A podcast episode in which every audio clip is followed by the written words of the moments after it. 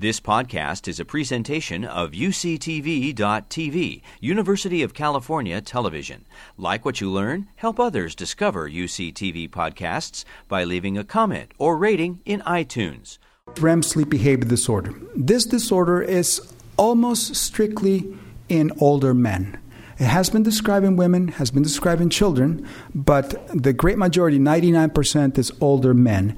And these these folks, remember that I told you that in R E M sleep, you you you lose muscle tone and you're paralyzed, uh, except for our breathing process.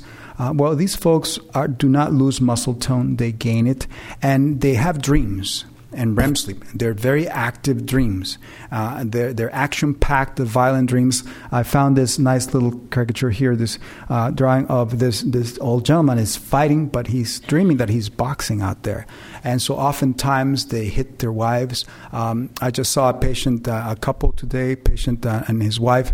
And um, when he came three years ago, and I diagnosed him with this, the the, the lady said, "You got to do something." He had me in a headlock this morning. Oh, he did. Had him in a, in a headlock. And uh, I had an uncle who passed away a few years ago, but he I treated him for this for the last twenty years. And, and he, he would fight dirty. He would bite his wife in the middle of the night. He's a, he's a street fighter. And um, so um, violent dreams then can cause injury to themselves and others. Some people dive off the bed because they're trying to get out of the way of whatever truck is coming, and they hit themselves from something sharp, and now they're, they're injured. And the important thing is that eighty-five percent of them already have or will develop uh, some type of neurodegenerative disorder. The most common one is Parkinson's disease. And so we look very careful for that. You can't do a whole lot about Parkinson's when it comes, it comes. But at least we can talk to them and uh, uh, consult with them and tell them what, what is to expect. Some of them don't get it at all. My uncle did not get it at all. Um, this gentleman that I have has does not have any signs of Parkinson's disease. But those are the possible problems with R E M sleep behavior disorder.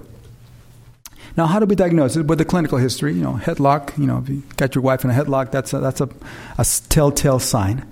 We do a polysomnogram. Remember, when you're in R E M sleep, no no muscle tone. Well, these guys, all of a sudden, they gain it back. And you can see it. Even if they don't act out their dream, you can see the poly, the R E M sleep and the muscle tone comes back. And that is a sign also that they may have um, the R B D or R E M sleep behavior disorder. We have a questionnaire that asks, uh, you know, do you move in your sleep? How many things are off, you know, the the bedstand, you know, your eyeglasses or glass on the floor, things like that. And you get a score. And we must rule out obstructive sleep apnea. Sleep apnea is the eight hundred pound gorilla in sleep medicine. It can masquerade as many things, as insomnia, as R E M sleep behavior disorder, as leg movements during sleep. And uh, because there is a syndrome where they just have severe sleep apnea. They're not in R E M, but they act like R E M sleep behavior disorder. And we treat the sleep apnea, and it goes away. Uh, and um, so, um, and they will respond to C PAP very well. You've been listening to a podcast by University of California Television. For more information about this program or U C T V, visit us online at U C T V dot T V.